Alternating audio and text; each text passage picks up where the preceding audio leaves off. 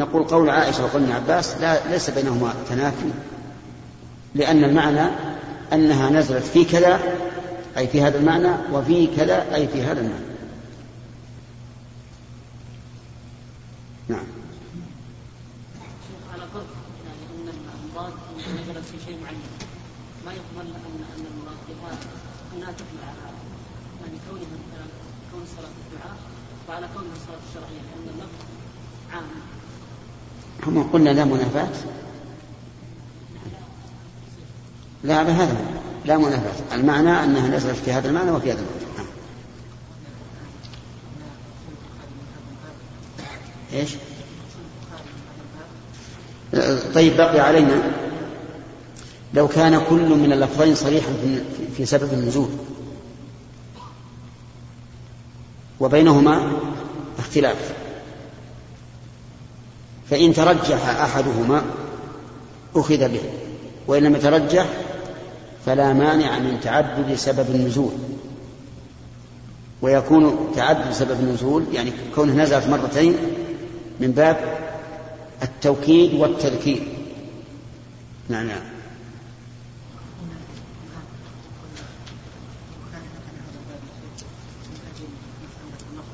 نعم العلم. نعم. لا ما أشكل عليك. يحتمل هذا وهذا لكن أنا تتبعت كلام تراجم هذه وجدت أنها يريد إثبات ما ما حصلت به المحنة عليه. نعم. حدثنا إسحاق قال حدثنا أبو عاصم قال أخبرنا ابن جريج قال أخبرنا ابن شهاب عن أبي سلمة عن أبي هريرة رضي الله تعالى عنه قال قال رسول الله صلى الله عليه وسلم ليس منا من لم يتغن بالقرآن وزاد غيره يجهر به. هذا كالأول. لأن تغني تغني الإنسان بالقرآن أي جهره به بتحسين الصوت من فعله أو من غير فعله من فعله فيكون مخلوقا أما القرآن نفسه فإنه ليس بمخلوق وقد عرفتم أن البخاري رحمه الله يفصل تفصيلا بينا في هذا.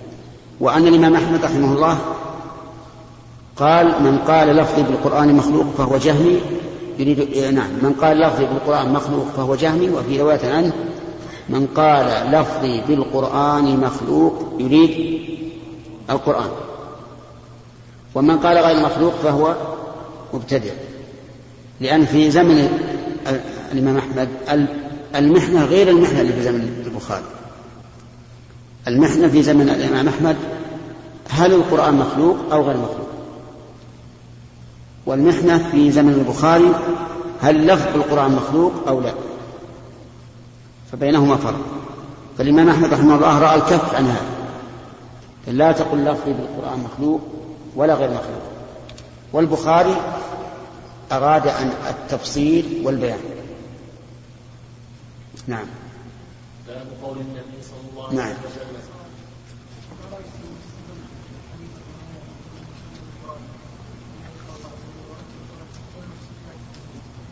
نعم. وعلى كل حال لهم شبهة في هذا. إذا قالوا التجويد يقتضي تحسين الصوت في القرآن. وقراءة المجود ألذ على السمع من قراءة غير المجود. والرسول نفى أن يكون منا من لم يتغنى بالقرآن وهذا يقتضي أن ترك التغني من كبائر الذنوب. لأنه لا يتبرأ الرسول من شيء إلا وهو من كبائر الذنوب. ولكن الجواب على هذا أن يقال أن التغني أمر نسبي وقد بينه الرسول عليه الصلاة والسلام بقوله فيما رواه أهل السنن زينوا بالقرآن أصواتكم. وأن المراد بذلك تزيين الصوت وليس صفة الأداء وليس صفة الأداء.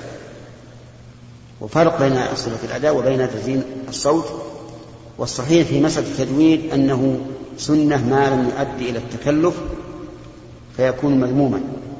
وأما كونه واجبا فليس بواجب. نعم. نعم.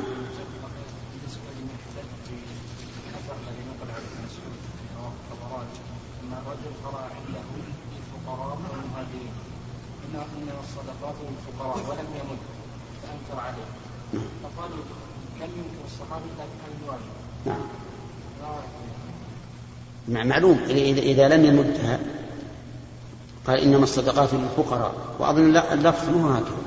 لو تأتيني باللفظ. لكن من لم يمد ربما يختلف المعنى ثلاثة. نعم. اثنين. طيب. عندنا قوله تعالى ولا تجهر ولا القمر قلنا الجهر ها؟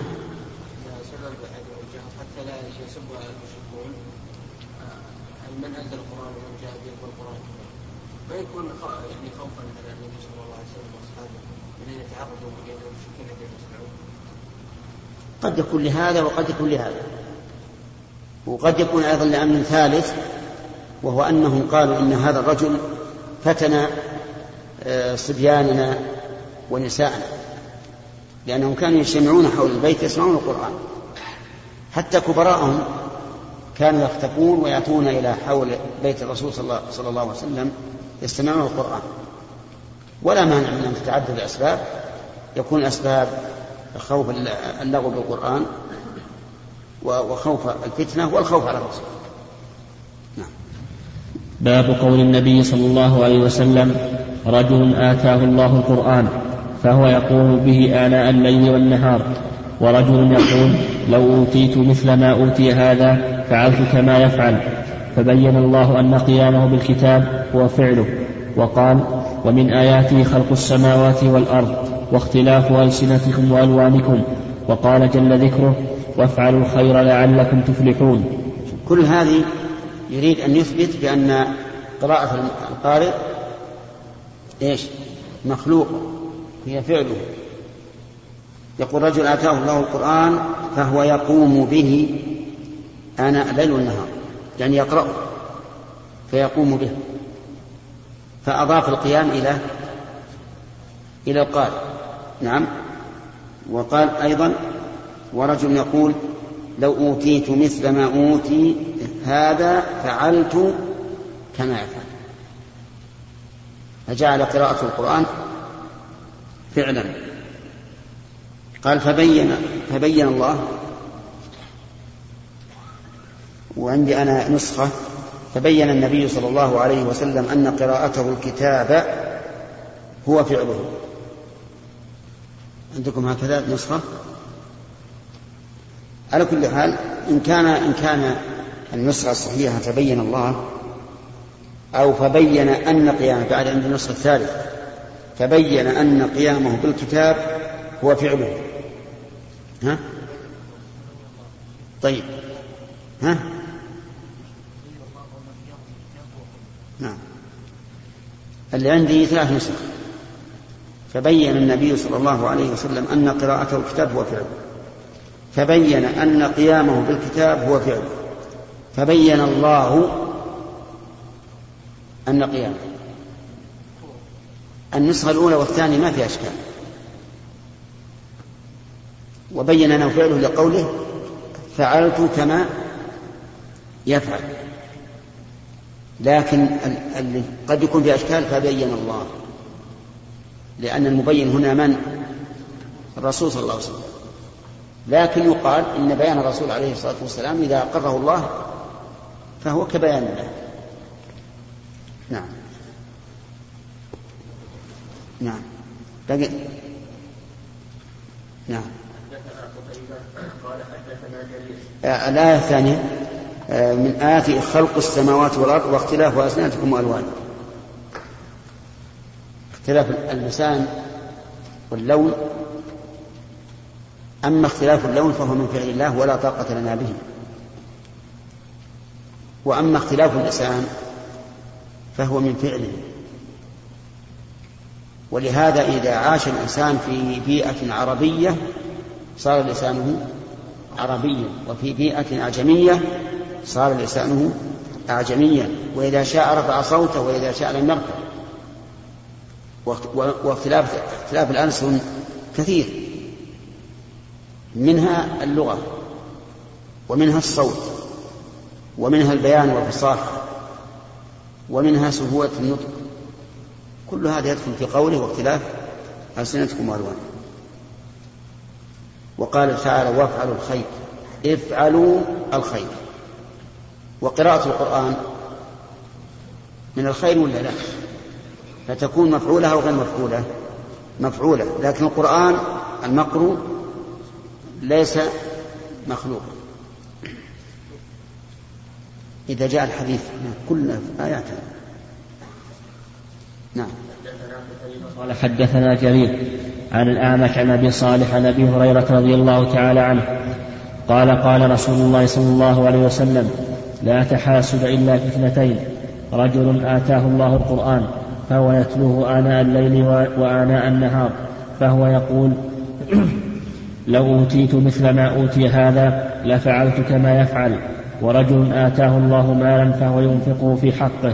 فيقول لو أوتيت مثل ما أوتي مثل ما مثل ما أوتي عملت فيه مثل ما يعمل. نعم. الشاهد قوله فهو يقول لو أوتيت مثل ما أوتي هذا لفعلت كما يفعل. والأول ماذا يعمل؟ يتلوه.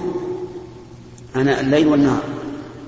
فجعل النبي صلى الله عليه وآله وسلم تلاوته للقرآن جعلها فعلا. وفعل العبد مخلوق. وقول لا تحاسد إلا في اثنتين. الحسد نوعان حسد غبطة وحسد عدوان. حسد غبطة وحسد عدوان. أما حسد الغبطة وهو أن يتمنى الإنسان مثل ما أعطي الآخر فهذا محمود إذا كان في الخير. وقد أرشد الله إلى ذلك في قوله ولا تتمنوا ما فضل الله بعضكم على بعض للرجال نصيب مما اكتسبوا وللنساء نصيب مما اكتسبنا واسألوا الله من فضله.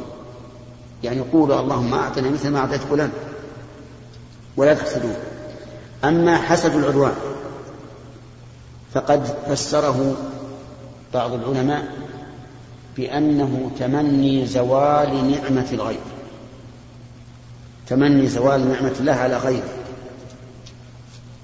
قالوا هذا الحسد سواء تمنيت أن تزول منه إلى غيره أو أن تزول منه إلى غير أحد أو أن تزول منه إلى نفسه. عرفتم؟ وقال شيخ الإسلام الحسد كراهة ما أعطى الله غيرك من النعم. أن تكره أن الله يعطي هذا نعما. سواء تمنيت الزوال أم لم تتمنى. وهذا أقرب.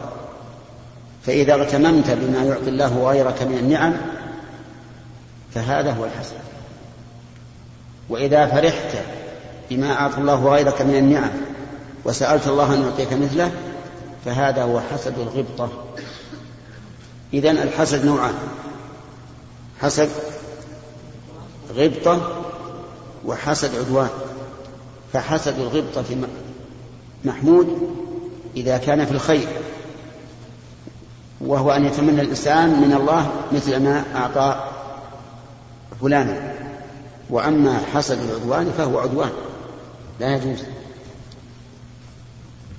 وهو من أخلاق اليهود كما قال تعالى ود كثير من أهل الكتاب لو يردونكم من بعد إيمانكم كفارا حسدا من عن من عند أنفسهم نعم.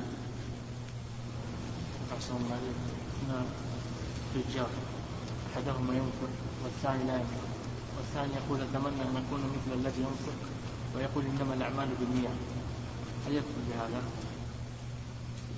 هو تمنى أن أن يعطيه الله مالا فينفقه في سبيل الله كما ينفق هذا. يتكاسل بالإنفاق. إيش؟ يتكاسل بالإنفاق، يتمنى مثل ما الرجل الذي ينفق الثاني. أي هذا أيضا من الغبطة. يعني إنسان مبتلى بالبخل فيتمنى أن الله تعالى يفتح عليه حتى يكون كريما هذا طيب ورجل آتاه الله القرآن ويتلوه أنت هذا النص دلالة صريحة على أن هذا القارئ حافظ من القرآن لأن إيش؟ هل في هذا النص دلالة صريحة على أن القارئ حافظ من كتاب الله؟ لا فيه. آتاه الله القرآن سواء عن حفظا عن ظهر قلب أو تلاوة من المصحف. ما هو شرط. نعم. نعم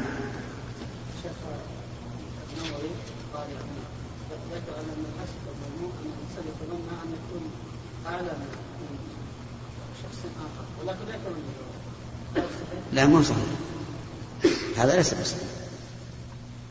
عمر بن الخطاب رضي الله عنه تمنى أن ابنه تكلم لما عرض النبي عليه الصلاة والسلام قال إن من الشجر شجرة لا يحت ورقها ومثلها مثل المؤمن. قام الصحابة يتكلمون وكل واحد منهم يقول هي كذا هي كذا هي كذا. يقول عبد الله بن عمر فوقع في قلبي أنها النخلة. ولكن لم أتكلم لأني أصعب القوم فلما علم بذلك أبوه تمنى أنه تكلم بذلك. فتمني الإنسان أن يكون أعلى من غيره في العلم والمال والكرم والذكاء والعقل والحفظ. هذا ليس حسدا. نعم. أخذنا ثلاثة. نعم. حدثنا علي بن عبد الله قال حدثنا سفيان قال الزهري عن سالم عن أبيه عن النبي صلى الله عليه وسلم قال لا حسد إلا في اثنتين رجل آتاه الله القرآن فهو يتلوه آناء الليل وآناء النهار ورجل آتاه الله مالا فهو ينفقه آناء الليل وآناء النهار سمعت سفيان مرارا لم أسمعه يذكر لم أسمعه يذكر الخبر وهو من صحيح حديثه. يا أيها الرسول بلغ ما أنزل إليك من ربك وإن لم تفعل فما بلغت رسالاته. وقال الزهري من الله عز وجل الرسالة وعلى رسوله صلى الله عليه وسلم البلاغ وعلينا التسليم. وقال ليعلم أن قد أبلغوا رسالات ربهم. وقال تعالى أبلغكم رسالات ربي. وقال كعب بن مالك حين تخلف عن النبي صلى الله عليه وسلم وسيرى الله عملكم ورسوله. وقالت عائشة إذا أعجبك حسن عمل حسن عمل امرئ فقل اعملوا فسيرى الله عملكم ورسوله والمؤمنون. ولا يستخفنك أحد. وقال معمر ذلك الكتاب هذا القرآن هدى للمتقين بيان ودلالة. كقوله تعالى ذلكم حكم الله هذا حكم الله لا ريب لا شك. تلك آيات الله يعني هذه أعلام القرآن. ومثله حتى إذا كنتم في الفلك وجرين بهم يعني بكم. وقال أنس بعث النبي صلى الله عليه وسلم خاله حراما إلى قومه وقال أت وقال تؤمنوني أبلغ وتؤمنوني وتؤمنوني أنا عندي أتؤمنوني ها؟ أتؤمنوني عندنا تؤمنوني يعني تجعلوني في أمان. نعم. أبلغ رسالة, رسالة رسول الله صلى الله عليه وسلم فجعل يحدثهم. هذه هذا الباب أيضا كما قلنا أولا يريد أن أن يقرر بأن فعل العبد مخلوق. يا أيها الرسول بلغ ما أنزل إليك من ربك وإن لم تفعل فما بلغت رسالته. الرسول محمد عليه الصلاة والسلام. ولم يقل يا أيها النبي لأن المناسب للبلاغ الرسالة الوصف بالرسول بلغ ما ما أنزل إليك من ربك وذلك بأن تقرأه على الناس. وإن لم تفعل فما بلغت رسالته. فجعل إبلاغه الناس إيش؟ فعلا وفعل العبد مخلوق. وقال الزهري من الله الرسالة وعلى, وعلى رسول الله البلاغ وعلينا التسليم. كلمات جيدة. من الله الرسالة وعلى رسول الله البلاغ وعلينا التسليم. وهذا من حسن الأدب مع الله حيث قال من الله الرسالة. ولم يقل على الله الرسالة مع أن الله عز وجل قال إن علينا للهدى فأوجب على نفسه الهداية. ولا هداية إلا عن طريق الرسل عليهم الصلاة والسلام. لكن هذا من الزهد رحمه الله على سبيل الأدب. نعم من الله الرسالة وعلى رسول الله البلاغ. والبلاغ من فعله فيكون إيش؟ مخلوقا. وعلينا التسليم التسليم بما تقتضيه هذه الرسالة. فيدخل في ذلك التصديق لأن التسليم للأوامر والنواهي والتصديق بالأخبار وكلها واجبة علينا. علينا أن نقبل وعلينا أن نسلم. ولا نعترض ولا نقول لما بل نقول سمعنا وأطعنا. وقال تعالى وقال ليعلم أن قد أبلغ. وقال ليس يعود على الزهري بل يعود على الله سبحانه وتعالى. وفيه إشكال من, من بعض الوجوه أنه عطف جملة عطف فعلا على اسم. باب قول الله ثم قال وقال تعالى. وقال ولم يقل أيضا قال الله. لكن في نسخة وقال الله تعالى. وحينئذ يزول الإشكال. طيب يقول قال وقال تعالى ليعلم أن قد أبلغوا رسالات ربهم. الشاهد قوله أبلغوا رسالات ربهم والإبلاغ فعل العبد فعل المبلغ. وقال يعني قال الله أبلغكم رسالات ربي. أبلغكم رسالات والتبليغ فعله. وقال كعب بن مالك حين تخلف عن النبي صلى الله عليه وسلم وسيرى الله عملكم ورسوله. وقالت عائشة إذا أعجبك حسن عمل امرئ فقل اعملوا فسيرى الله عملكم ورسوله والمؤمنون ولا يستخفنك أحد. ومن العمل إيش؟ قراءة القرآن. وقال معمر ذلك الكتاب هذا القرآن.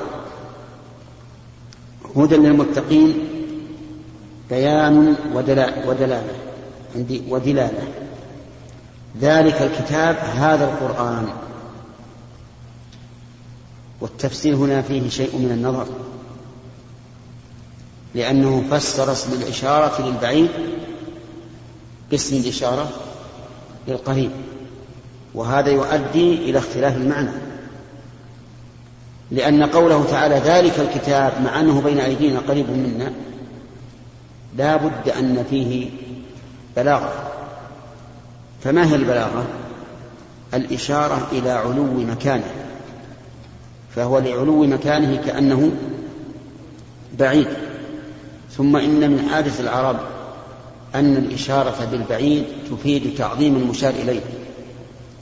فتقول مثلا فلان ذلك الرجل الذي فيه كذا وكذا.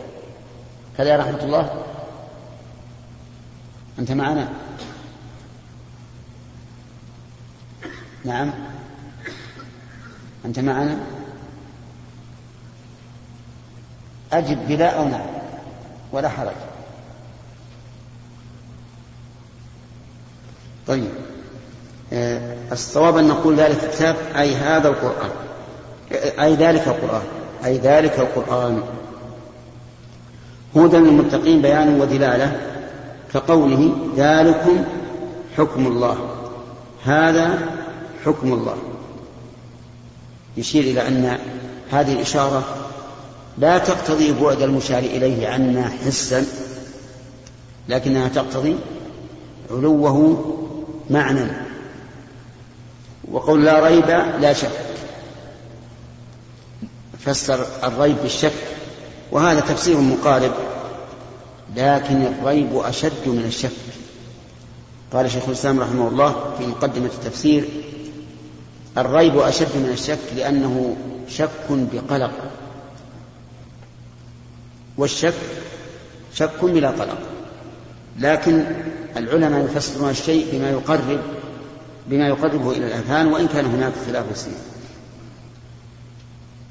قال تلك آيات يعني هذه أعلام القرآن. تلك آيات. هذه أعلام القرآن. وتلك إشارة لإيش؟ للبعيد وهذه للقريب ومثله حتى إذا كنتم في الفلك وجرين بهم يعني بكم ففيها إيش؟ التفات حتى إذا كنتم في الفلك وجرينا بهم وكان ظاهر السياق أن يقال إيش؟ وجرينا بكم لكن فيه التفاتا من الخطاب إلى الغيبة. والالتفات في القرآن موجود. من الالتفات إلى الغيبة ومن الضمير إلى الظاهر ومن الغيبة إلى المتكلم. وفائدة الالتفات العامة التي تشمل كل الالتفات هي تنبيه المخاطب. لأن الكلام إذا نسق إذا كان على نسق واحد فربما ينام المخاطب. ولا سيما إن طالت المدة أو الجلسة. لكن إذا اختلف النسق فكأنه يقرأه بدبوس. انتبه. لأنه إذا كان السياق جاري على مجرى واحدا ما يحس الإنسان ينساب معه. لكن حتى إذا كنتم بالفلك وجرينا بهم كيف؟ ليش ما قال وجرينا بكم؟ فينتبه الإنسان. وهذا فيما إذا كان الإنسان يفهم المعنى. أما من لا يفهم المعنى نعم فكله سواء التفت أو ما التفت. لكن إذا كان يفهم المعنى فسوف يقف عند ما يكون الالتفات من أجل أن ينتبه. الفلك يقولون إنها كلمة يستوي فيها الجماعة والواحد. أولى نعم. كلمة يستوي فيها الجماعة والواحد. قال الله تبارك وتعالى حتى إذا كنتم في الفلك وجرينا هذه جماعة ولا واحد؟ جماعة. وقال تعالى وسخر لكم الفلك لتجري في البحر بأمره. وسخر لكم الفلك لتجري في البحر بأمره. واحد أو, أو جماعة؟ واحد. ما لم يقل ليجرينا. وأعجبني مرة في الفقه. قال الفقهاء إذا كان الرجل أحدب فإنه ينوي الركوع بقلبه دون إحداث فعل. تعرفون الأحدب؟ الأحدب اللي منحني ظهره وهذا يكون غالبا في الكبار. قال الأحدب ينوي الركوع بدون إحداث فعل لأنه راكع. قال ابن عقيل كفلك في العربية. إيش معنى كفلك في العربية؟ فلك تصلح للجماعة والواحد. انحنى هذا الرجل يصلح للركوع والقيام. نعم. فانظر كيف جمع بين النحو والفقه.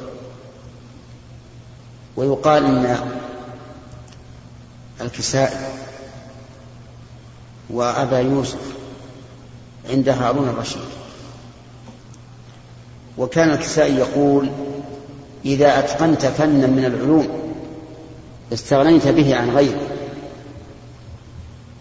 فاختبره أبو موسى وقال ما تقول إذا سهى الإنسان في سجود السهو؟ سهى في سجود السهو. قال أقول إنه إذا سهى في سجود السهو فلا سهو عليه. قال ومن أين أخذت هذا من, من علمك؟ الكسائي إمام النحو.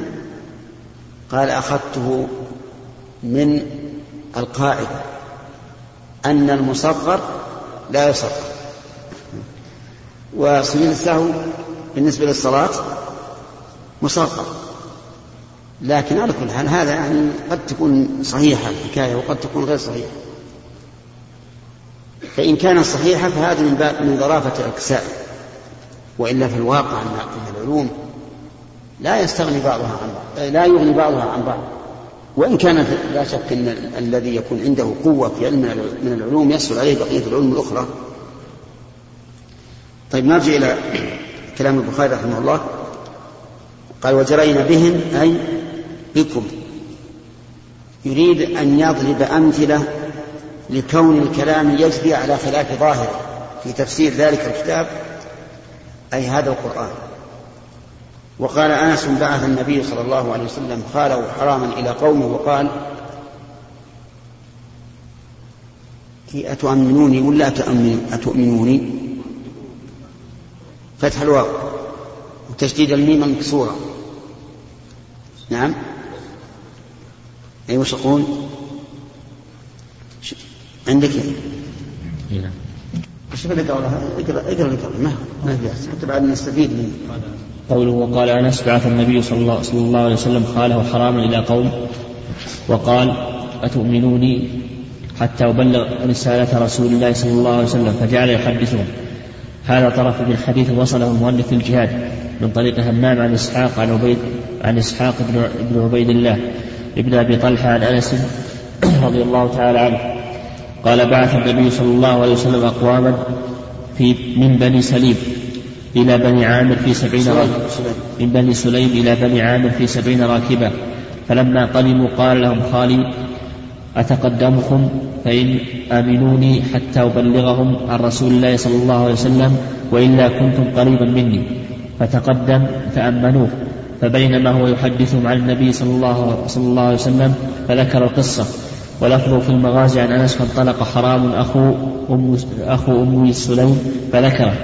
وفيه وإن قتلوني أتيتم أصحابكم فقال أتؤمنوني أبلغ رسالة رسول الله صلى الله عليه وسلم فجعل يحدثهم وأوموا إلى رجل منهم فأتاه فطعنه من خلفه الحديث.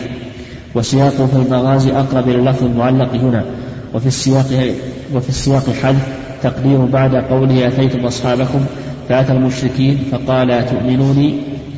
انتهى. بس. على كل حال أتؤمنوني؟ أوضح في المعنى. أتؤمنوني من آمنه لا من أمنه. آمنه فتكون من غير المضاعف وهي لغة صحيحة. الشاهد من هذا قوله بلغ رسالة, رسول الله صلى الله عليه وسلم ومنها القرآن. نعم.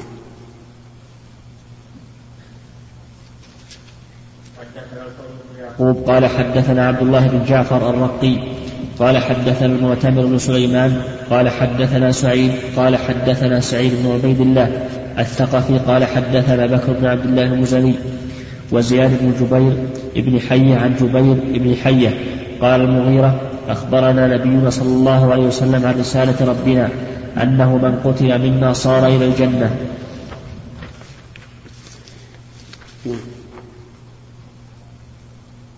قول عن عن رسالة ربنا. أخبرنا عن رسالة ربنا.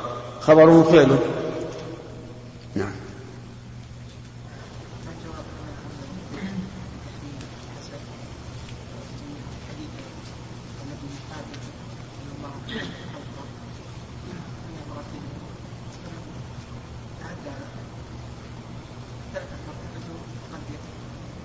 فقد إيش؟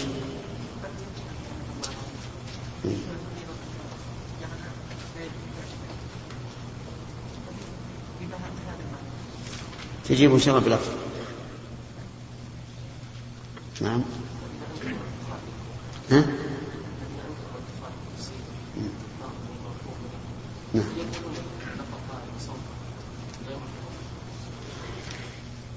الظاهر أنهم يقولون هذا. الظاهر أنهم يقولون هذا. أنه كله غير مخلوق. هذا مبني على على مذهب الجبرية. أو يشبه البناء على مذهب الجبرية. الذين يقولون إن فعل العبد هو فعل الله في الواقع. نعم.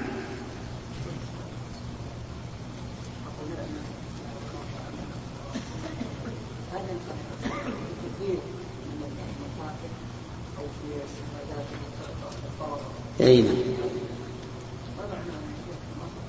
هذه بارك الله إن صح الأثر عن عائشة فواضح تقول إذا أعجبك حسن عمل امرئ فقل اعملوا. فسيرى الله عملكم ورسوله. لكن سياق الآية في غير هذا. سياق الآية في غير هذا. في التهديد. ولكن إذا صح الأثر عنها فهذا الذي نراه في المحافل يكون مبني على هذا المروي عن عائشة. نعم. نعم. فسيرى الله عملكم واضح. رؤية الله عملهم لا إشكال فيه. المشكل رؤية الرسول لعمله. ورؤية المؤمنين لعمله.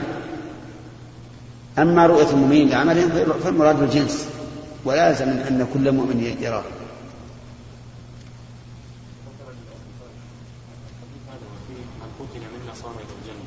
نعم. فما وجه الجمع بين هذا الحديث؟ لا نكمل السؤال كيف الأثر عن عائشة؟ يقول زعم مغلطاي أن عبد الله بن المبارك أخرج هذا الأثر في كتاب البر والصلة عن سفيان عن معاوية بن إسحاق عن عروة عن عائشة وقد وهم في ذلك وإنما وقع هذا في قصة ذكر البخاري في كتاب خلق أفعال العباد من رواية عقيل عن ابن شهاب عن عروة عن عائشة قالت وذكرت الذي كان من شأن عثمان وددت أني كنت نسيا منسيا فوالله ما أحببت أن ينتهك من عثمان أمر قط إلا انتهك مني إلا انتهك مني مثله. حتى والله لو أحببت قتله لقتلت لقتلت. يا عبيد الله بن عدي لا يغرنك أحد بعد الذي تعلم. فوالله ما احتقرت من أعمال أصحاب رسول الله صلى الله عليه وسلم حتى نجم النفر الذين طعنوا في عثمان. فقالوا قولا لا يحصل مثله وقرأوا قراءة لا يحصل مثلها.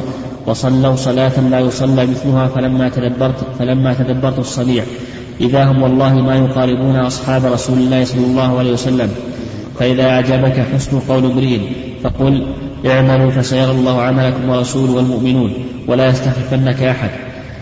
وأخرجه ابن أبي حاتم من رواية يونس بن يزيد عن الزهري قال أخبرني عروة أن عائشة كانت تقول احتقرت أعمال أصحاب رسول الله صلى الله عليه وسلم حين نجم القراء الذين طعنوا في الذين طعنوا على عثمان فذكرت نحوه وفيه فوالله ما يقاربون عمل أصحاب رسول الله صلى الله عليه وسلم فإذا أعجبك حسن عمل امرئ منهم فقل اعملوا إلى آخره.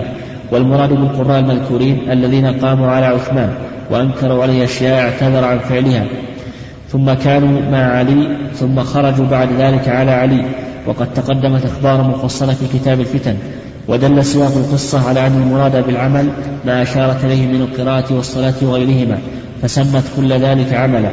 وقولها في آخره ولا يستخفنك أحد بالخاء المعجمة المكسورة والفاء المفتوحة والنون مثقلة للتأكيد. قال قال ابن التين عن الداودي معناه لا تغتر بمدح أحد وحاسب نفسك والصواب ما قاله غيره أن المعنى ما يغرنك أحد بعمله فتظن به الخير إلا إلا أن رأيته إلا أن رأيته واقفا عند حدود الشريعة. صحيح. إذا صارت هي لا تريد كما يفعل الناس اليوم تريد إذا أعجبك حسن عمل امرئ منهم من هؤلاء الخوارج الذين خرجوا على عثمان ثم على علي فقل اعملوا فسيرى الله عملكم ورسوله والمؤمنون. فيكون تهديدا وليس ثناء. نعم. كونه يكون ثناء ما هو صحيح. ولهذا قال لا يستخفنك أحد. يعني لا يغرنك صلاته وصيامه وصدقته فتظن به خيرا مع تعدي الحدود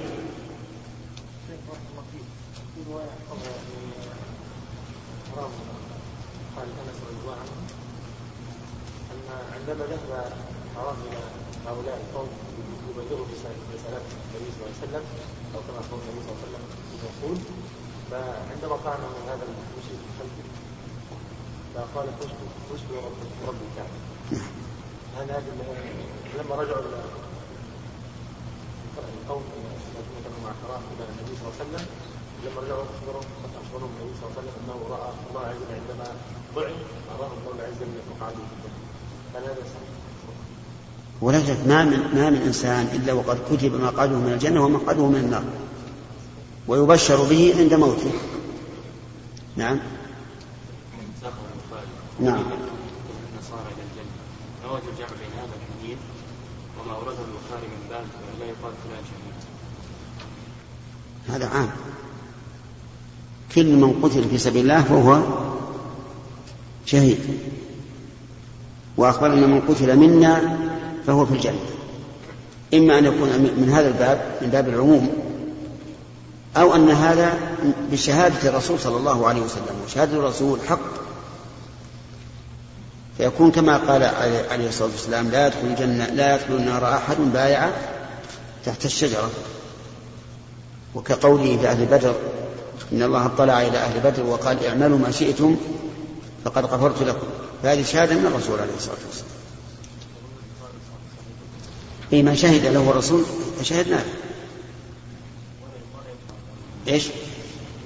أما نحن ما نقول فلان شيء لأن ما نشهد بل نقول من قتل في سبيل الله فهو شهيد. نعم. حدثنا محمد بن يوسف قال حدثنا سفيان عن إسماعيل عن الشعبي عن مسروق عن عائشة رضي الله تعالى عنها قالت من حدثك أن محمدا صلى الله عليه وسلم كتم شيئا؟ وقال محمد حدثنا أبو عامر العقدي. قال حدثنا شعبة عن إسماعيل بن أبي خالد عن الشعبي عن مسروق عن عائشة رضي الله تعالى عنها قالت من حدثك أن النبي صلى الله عليه وسلم كتم شيئا من الوحي فلا تصدق. إن الله تعالى يقول يا أيها الرسول بلغ ما أنزل إليك من ربك وإن لم تفعل فما بلغت رسالته. قال وإن لم تفعل مع أن الرسول كان يتلو القرآن تلاوة.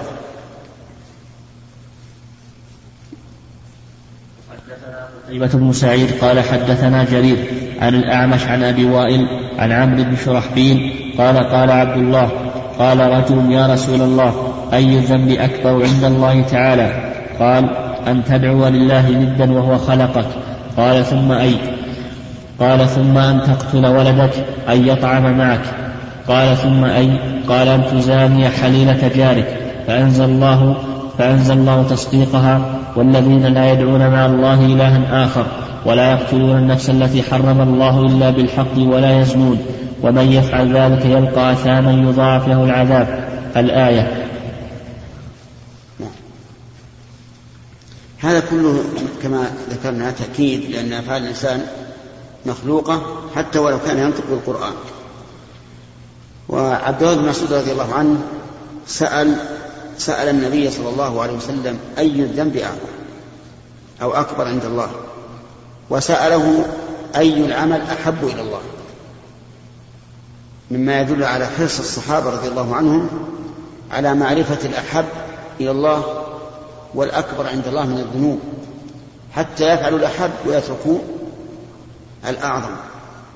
وإن كانوا رضي الله عنهم يتركون بقدر استطاعتهم من الذنوب ما هو أعظم وما هو دون ذلك لكن الأعظم يكونون أشد منه هربا. فأنزل الله تصديقها والذين والذين لا يدعون مع الله إلها آخر ولا يقتلون النفس التي حرم الله إلا بالحق ولا يزنون.